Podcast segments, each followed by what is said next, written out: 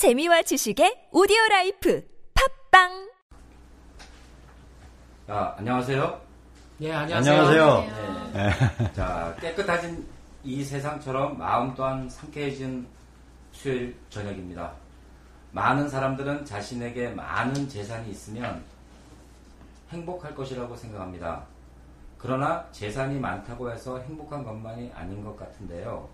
오히려 너무 많은 재산이 있으면 행복보다는 불행에 빠지기 쉽다고 생각합니다.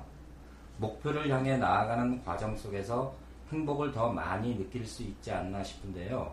자신이 계획했던 일들을 이룰 때 드는 성취감, 기쁨 등 이런 감정들이 행복이라고 생각합니다.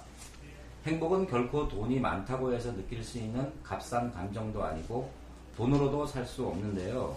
행복을 결과가 아닌 과정에서 느낄 수 있다고 생각하는 여러분이 되시기를 바라면서 2015년 6월 3일 수요일 SFR 재테크 이야기 시즌2 6회 방송을 시작하겠습니다. 오늘 방송을 위해 뒤인 경매 이사로 계시고 계명대학교 평생교육원에서 경매 관련 강의를 하고 계시는 장치근 교수님과 소액 경매 부동산 전문가인 신방희 대표님과 프라이빗타워 황지희 과장님도 함께 하셨습니다. 감사합니다. 반갑습니다. 반갑습니다. 자. 영광입니다. 우리 간단하게 오늘 참 많이 바쁘신 와중에도요. 우리 그 장치훈 교수님이 아주 시간을 내주셨는데 그러니까요. 우리 간단하게 우리 장치훈 교수님의 인사 말씀 잠깐 예, 들어보겠습니다. 예, 예. 네, 안녕하세요. 아, 처음 뵙겠습니다. 아, 이렇게 불러줘서 영광이고요. 어, 얼마나 도움이 될지 모르겠지만 최선을 다해서 어, 이야기 나누도록 하겠습니다. 감사합니다. 감사합니다. 예. 자, 우리 또 신방희님도 뭐 간단하게 저 소개? 네, 저- 저는- 소개는 뭐 항상 다 아시고 저는 맨날 나- 매번 출연했고 2차에서도 또 다시 나오게 된 네. 사람인데요.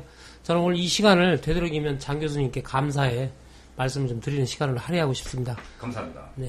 지희 자, 씨도 우리 인사하셔야 아, 뭐? 저는 뭐 와서 너무 항상 배우고 하니까요. 네. 네. 좋은 말씀 많이 기대하고 듣도록 하겠습니다. 아, 또 방송이라고 겸손해지시네. 잘 파시잖아. 자, 지금부터 좋은 경매 물건 고르는 법에 대해 알아보도록 하겠습니다. 먼저 우리 그 장치근 교수님께 교수님, 우리 그 경매에 좋은 물건 고르는 법이 어떤 것이 있을까요?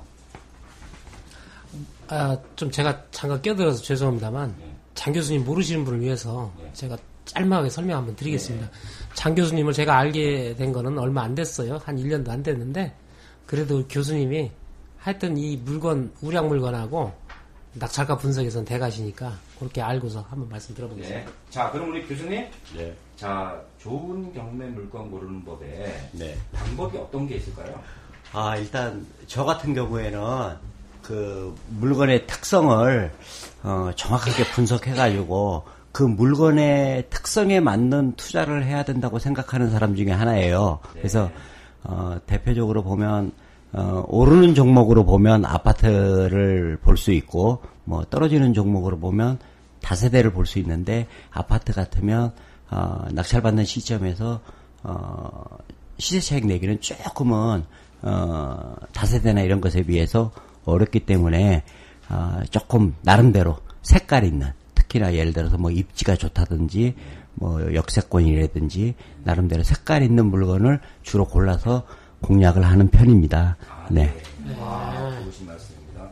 그럼 우리 네. 신방희님도 뭐 간단하게 신방희님 나름대로의 경문 물건 고르는 법이 있나요? 혹시? 아, 제 걸 보따리 풀으라고요? 아니 간단하게. 아, 간단하게 네. 좀더 썼고 좀 더 관점에서 멀어져 있고 네. 조금 역세권은 아니지만 뭐 나름대로 수익률이 소액에서도 할 수 있겠다 이런 가능성을 보고 저 진단하면서 검색 들어가는 거죠. 아 그러니까 우리 신방희님은 소액으로 해서 예, 예. 뭐안 좋은 물건이든지 이걸 임장을 해서 아, 좋은 물건이 되다 싶으면 그렇죠. 그걸 받는다 얘기. 그러니까 실력이 있어서 그런 건 아니고 네. 우선은 처음에 이제 지참금이 적었기 때문에 네. 어쩔 수 없는 선택이었지만 하다 보니까 좀씩 이제 스킬이 늘은 거죠. 네. 예, 그런 식으로 좀 저는 보는 관점이 있습니다. 우리 황지희님도 경매 참여하신 적 있죠? 아, 예. 얼마 전에 영종도 물건 하나 팔았는데 네. 당시 제가 되게 속을 썩었어요. 세가 안 나가서. 아, 근데 그렇습니다. 물건 엄청 싸게 받았거든요. 네. 그래서 한 거의 절반 가격도 안 되는 가격 감평가에 받았다가 이번에 이제 새를 결국에 못 놓고 팔아야 되겠다고 해서 팔았는데 오히려 수익이 나니까 뭐든 이제 속 썩인 자식이 효도한다고 야, 예. 그렇더라고요. 축하합니다. 이게 모르는 거더라고요. 어쨌든 싸야 돼요, 경매는. 자, 알겠습니다. 자, 그러면 이제 교수님께 제가 이제 조금 디테일한 질문을 좀 들어가겠습니다. 교수님, 그 흔히 언론에서 저희들이 그 경매 물건 고르는 법에 보면 그 경매인들 사이에서 그 말이 나오지 않습니까? 뭐 앞마당을 팔아라는 게 간단하게 어떤 말인가요? 그게 본인들이 일단은 잘 아는 지역을 해야 실수나 함정에서 피해갈 수 있거든요. 그래서 뭐 시세라든지 뭐 이런 측면에서 보면 본인이 그래도 시세를 잘 알고 있는 지역을 해야 에, 가격에 대해서 정확하게 알고 있기 때문에 조금이라도 더 싸게 살 수 있고 어, 제일 중요한 거는 모르는 지역은 일단 잘 모르니까 네, 그래서 어, 가급적이면 처음에 시작할 때는 본인이 잘 알고 있는 지역서부터 시작을 해야 된다라고 생각을 합니다. 아, 일단 경매인들 사이에서는 앞마당을 팔아라고 네, 이제 네. 얘기하는 거군요. 아 이렇게 참 쉽게 설명해 주니까 저희들도 아주 머리에 쏙쏙 들어오는 것 같습니다. 그러면 저희가 두 번째로 감정평가 금액이 시세보다 낮게 책정된 물건을 선택을 하라라는 아, 그거는요. 왜 그러냐면, 네. 어, 감정한 시점이 오래되면 통상적으로 부동산이 오르기 때문에, 어, 시세보다는 저평가되어 있고, 거기서 한 번, 두 번 유찰되면 시세 대비해서 많이 떨어진 음, 상황이 되기 때문에, 감정 평가가 오, 오래 전에 한 것을 선호하거든요. 저도 물론 그렇게 합니다. 그리고 요즘 추세로 보면, 이런 패턴의 물건이 하나 나온 게 있는데, 요즘 그 소유자나 채무자가 그 개인 회생을 통해서 경매를 일정 기간 정지를 시켜놓으면 네. 대략 한 8개월에서 10개월 정도 정지됐다가 나오는데 어 그러면 감정한 게 한 1년 반이나 이 정도 전에 감정한 것들이 요새 지금 나오는데 그거는 지금 이 패턴에 딱 맞는 물건이라고 설명할 수 있겠습니다. 예. 그러면요 경매 신청 채권자가 1순위이고 제1금융권인 물건이라는 건 도대체 어떤 물건을 말씀해 주시는 건가요? 아 이게 지금 그 이제 그 어렵게 경매를 낙찰을 받았는데 네.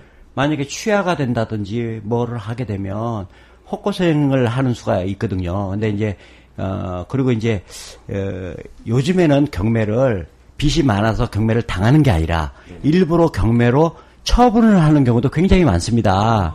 근데 그런 경우에는 대개 일본 근저당권자가 개인 이름이 나오는데 그러면 본의 아니게 함정에 빠질 수 있, 있다라고 봅니다. 그래서 가급적이면 일본 금융권에서 잡고 있는 물건은 그런 함정은 일단 어, 피할 수 있다라고 볼 수 있겠죠.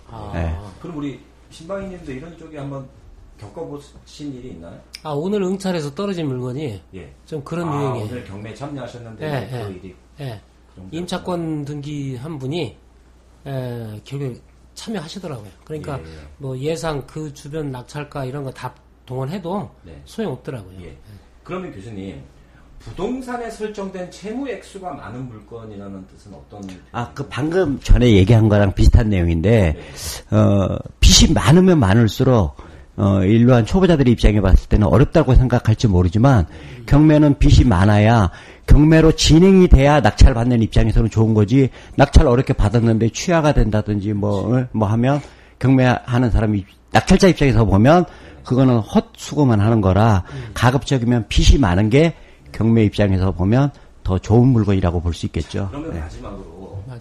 권리 관계가 복잡한 특수 물건이라는 건 어떤 걸 권리 아, 예를 들어서 뭐, 어, 유치권이 있다든가, 무슨 뭐, 어, 가장 임차인이 존재하고 있다든지 해서 일반 그 초보자들이 들어오기에는 다소 어려운 물건들을 특수 물건이라고 하는데 특수 물건 같은 경우에는 공부를 조금 많이 하고 하셔야 함정에 안 빠질 수 있습니다. 예를 들어서 뭐 한두 개는 성공할 수 있지만 반드시 이런 물건을 하는 사람들의 저도 이런 경우 이런 일을 오래 해, 해온 상황에서 보면 적어도 한두 번 정도는 함정에 빠질 수 있기 때문에 가급적이면 공부 좀 많이 하고 하시기를 바랍니다. 네. 그러면 그 네. 경매에 좋은 물건 중에 그 이제 아파트 경매 물건도 많이 나오잖아요. 네. 그러면 아파트 물건에 대해서 이렇게 분석하는 방법이 좀 있습니까? 예, 저는 일단 아파트 분석하는 거는 일반적인 논을 조금 말씀드리면 어, 어떤 부동산이나 마찬가지겠지만 모든 물건을 어, 외곽에서 안쪽으로 분석하는 방식을 씁니다. 그래서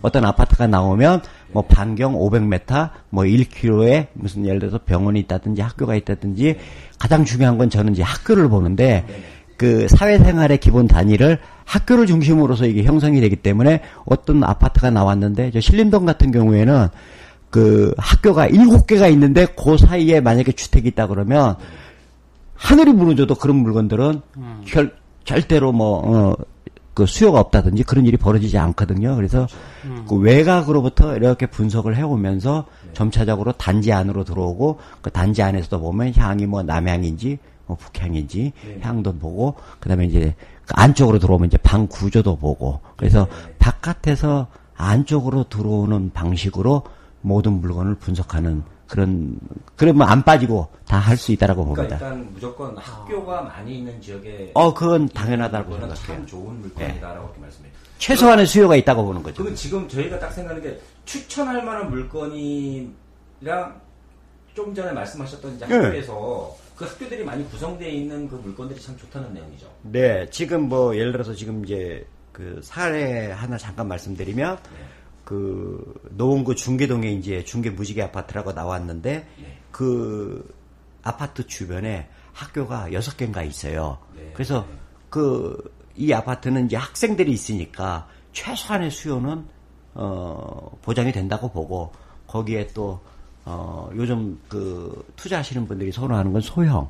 그래서 소형 아파트고 거기에 어, 역세권 여기서 한 3분 거리 정도 되고 그 밑으로 공원도 형성되어 있고 예.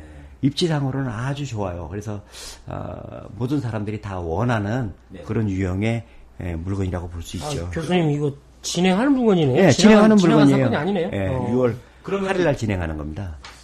우리 네. 신방이님도 뭐 추천할 물건이 하나 있나요? 제 거요? 아니 제 거 말고 앞으로 추진하는 물건 좋은 거 하나 있나요? 아 제가 뭐 응찰하고 싶은데 네. 싶은 물건 같은 거. 한번 여쭤보시죠 교수님께. 아 교수님한테 음. 어, 지금 교수님이 이렇게 보여주신 물건은 제가 한눈에 봐도 좋고요. 네. 이제 제가 가끔 교수님한테 여쭤보는 물건들은 주로 이제 빌라 다세대 쪽이에요. 음. 그 다세대인데 에, 이게 그 솔직히 감정 평가서도 감정 평가서지만 그렇죠. 현실적으로 이게 에, 시가 내지는 내가 그 수리를 했을 때 얼마 정도 호가할 수 있을까가 사실은 교수님 강의 중에 굉장히 많은 게 나와요. 네네. 특히 토지 이용 계획은 하, 하나만 가지고도 그 통째 가격이 나오거든요. 그러면 우리 신방님은 우리 교수님께서 추천해 주신 물건을 통해서 예. 또 이렇게 빌라나 다세대나 이런 쪽을 많이 하신다는 소리네, 그죠? 어, 우선 제가 검색은 하지만 네. 한번 검증 받기 위해서 교수님한테 긴히 의뢰를 할 때가 있습니다. 네. 우리 황기인님도 이번에 그 영종도에 원룸 하나 딱 경매 받아서 펜션이요, 펜션.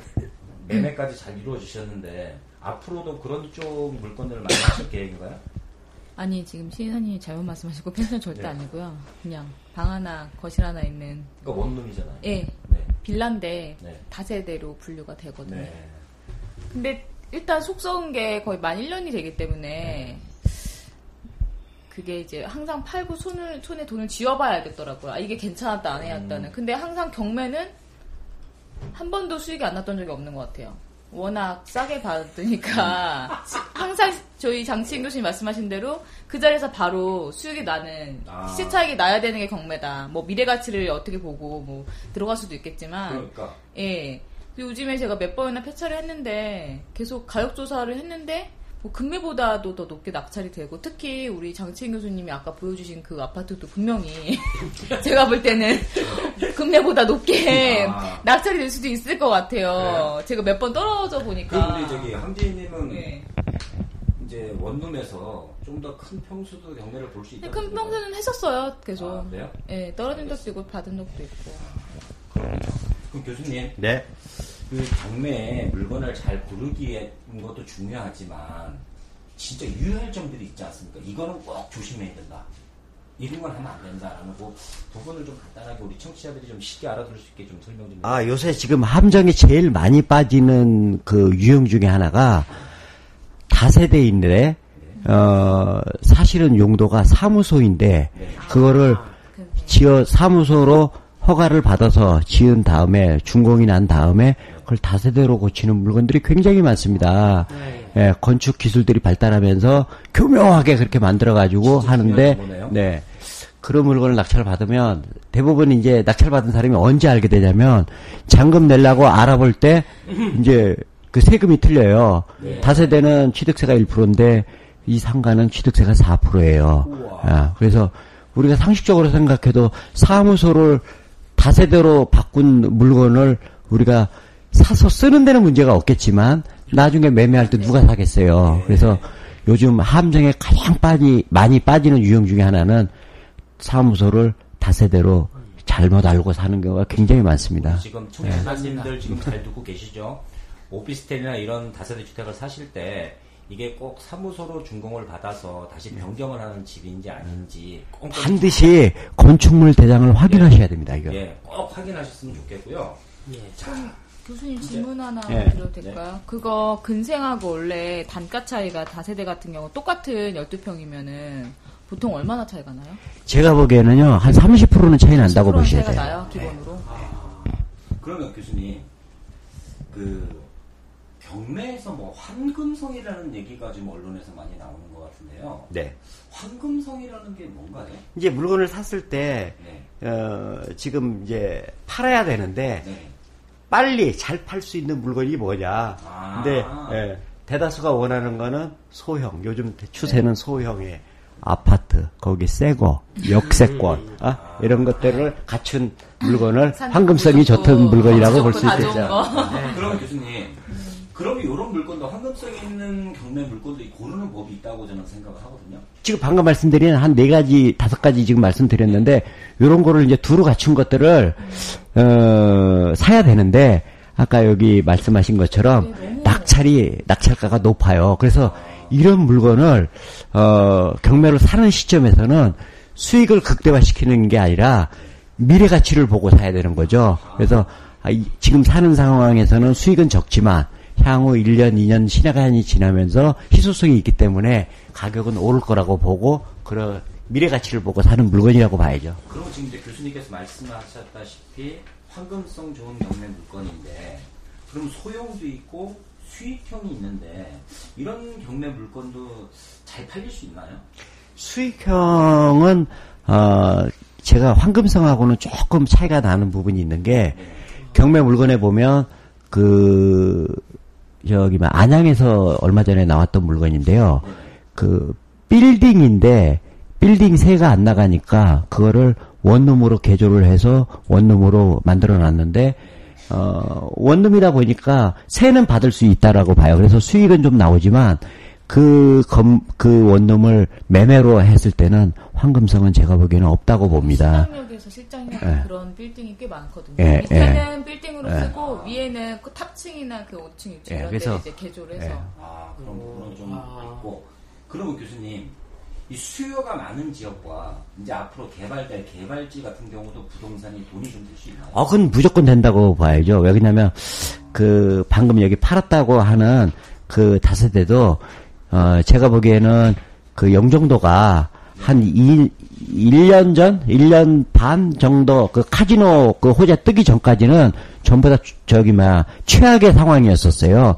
그래서 지금 세놓기도 어려웠고 뭐 하고 하는데, 카지노 들어온다는 그 개발 호재가 떠가지고 엄청나게 올랐어요. 그래서 지금 팔았다는 것도 제가 보기엔 그런 호재를 등에 업었기 때문에 팔지 않았을까라는 생각이 들거든요. 네. 맞아요. 그냥 안 팔았을 거예요, 지희 씨가. 그러면 이제 저희가 좀 마지막으로 이제 지금 정리를 해서 그러면 이제 교수님께서 지금 좋은 경매 물건을 고르는 법에 대해서 많이 말씀을 해주셨고 또 주의해야 될 사항점도 많이 말씀해 주셨고요. 자, 그럼 우리 경매에서 좋은 물건을 고르는데 저희가 이제 제가 언론을 통해서 이제 마지막 정리를 하면서 제가 이제 교수님께 경매를 할 때 요런 요런 부분은 참 중요한 방법을 제가 마지막으로 좀 질문을 좀 한번 드리도록 하겠습니다. 자, 이제 경매를 고르기 위해서는 구체적인 어떤 걸 목표를 설정해서 이걸 사야 되겠다라는 부분이 있잖아요. 네.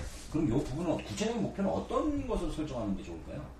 글쎄, 구체적인 목표라가, 어, 저 같은 경우에는, 이제, 뭐, 여러 가지를 뭐 얘기하기는 좀 어렵고, 어, 경매의 왕도라고 그럴까?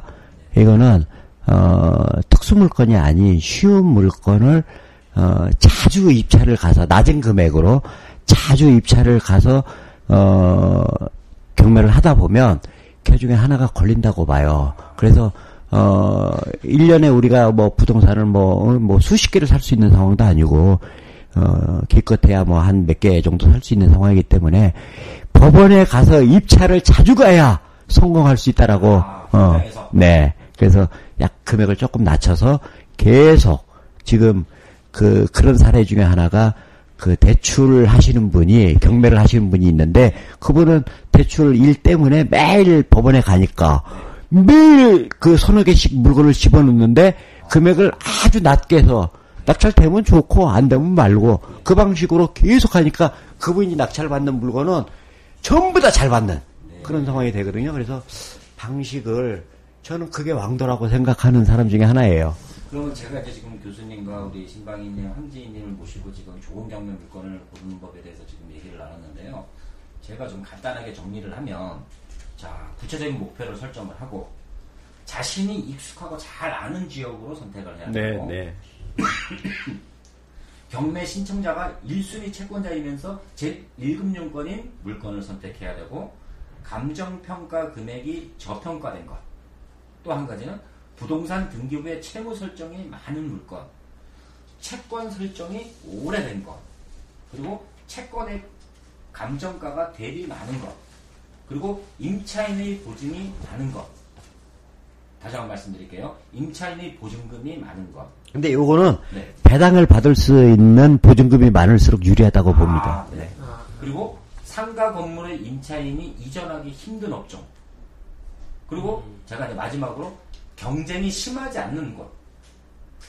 이렇게 정리를 하면은 좋은 물건을 고르지 않을까 싶은 생각이 드는데요. 아, 예, 그렇죠. 자, 마지막으로 그러면 우리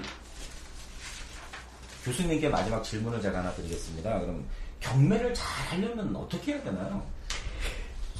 어, 임장을 철저히 해야 됩니다. 왜 그러냐면 요새 어떤 추세가 어떤 추세냐면 그 현지에 있는 공인중개사들이 그 경매를 대부분 그분들도 알기 때문에 이제 경매 물건에 대한 시세나 뭐 물건에 대한 뭐 어, 것들을 물어보기 위해서 어 부동산을 방문해서 이제 묻게 되는데 통상적으로 보면 그 부동산에 계신 분들이 어 우리 표현으로 하면 이제 작업 친다고 그러는데 작업을 쳐갖고 그 물건에 대한 하자를 잡는다든가 뭐를 해가지고 이 사람들을 떨쳐내는 작업을 많이 하거든요 요새 그래서 부동산도 어 한두 군데 가지 말고 가급적이면 여러 군데 많이 가가지고 확인을 해서 정확한 금액 모든 거는 부동산 가격에서부터 시작한다고 보셔도 무방하거든요 그래서 정확한 시세를 조사하는 게 제일 중요하다라고 봅니다. 자, 우리 신박이님. 오늘 장치훈 교수님 모시고 부동산 좋은 물건 고르는 법에 대해서 얘기를 나눠보셨는데 오늘 들으신 소감이 어떠십니까? 네, 매번 강의를 들으면서 교수님 같은 분이 참 많지 않으시고 거의 독보적이다 생각했는데 이렇게 면전에서 또 개인적으로 지도받을 정도의 그런 말씀을 해주셔서 감사합니다. 근데 방금 말씀하신 거는 거의 어, 제가 하는 것에서 이 정도 원칙만 가지고 검색을 하면 네. 임장을 하면 야 이건 거의 뭐 수익률을 내는 거를 좀 고통스럽지만 입찰장에 자주 가면 한 달에 하나만 받아도 어 요건 수익 난다 이런 생각이 드는 정도입니다. 감사합니다. 우리 황지희님. 아, 예. 일단 교수님께서 좀 짧은 시간에 좋은 얘기 많이 해주셨는데요. 네. 여러분 청취자분들도 시간이 되신다면 여기 오셔가지고 수업을 또 들으시면 네. 더 좋은 정보를 많이 얻으실 수 있으니까 아, 그러면 함께 예, 수업 한번 그러면 들어보시죠. 다음에 제가 다음 방송 때는 우리 장치현 교수님 강의 일정을 좀 한번 잡아서 언제가 네. 강의를 하시는지 해서 좀 공지도 하는 게 좀 좋을 것 같네, 그죠? 예, 일단 오늘 하고요. 야, 우리 저기 26일 오늘도. 네, 우리 교수님 네. 처음 저희들 제가 처음 부탁드렸을 때 우리 교수님께서 많이 망설여 주셨는데 지금 방송을 좀 잠깐 한 20, 한 5분 정도 했었습니다. 네. 아, 너무 좋으신 말씀 감사드리고요. 방송을 하신 소감이 어떠십니까? 아, 이게 처음 하는 거라 많이 긴장도 많이 하고 뭐 하고 다음에 기회가 되면 좀 더 준비를 좀 많이 해서 좀더 알찬 정보를 드리도록 하겠습니다. 감사합니다. 아유 오늘도 감사한데요. 자, 지금까지 우리 뒤인 경매 이사로 계신 장채근 교수님과 우리 소액 부동산 경매 전문가 신방희님, 그 다음에 프라이빗 타워 황지 과장님 모시고 우리 부동산 경매 좋은 물건 고르는 법에 대해서 저희들이 얘기를 나눠봤는데요. 자, 이상으로 저희들 6월 3일 수요일 SFR 재테크 시즌2 6회 모든 방송을 마치겠습니다. 감사합니다. 감사합니다. 고맙습니다.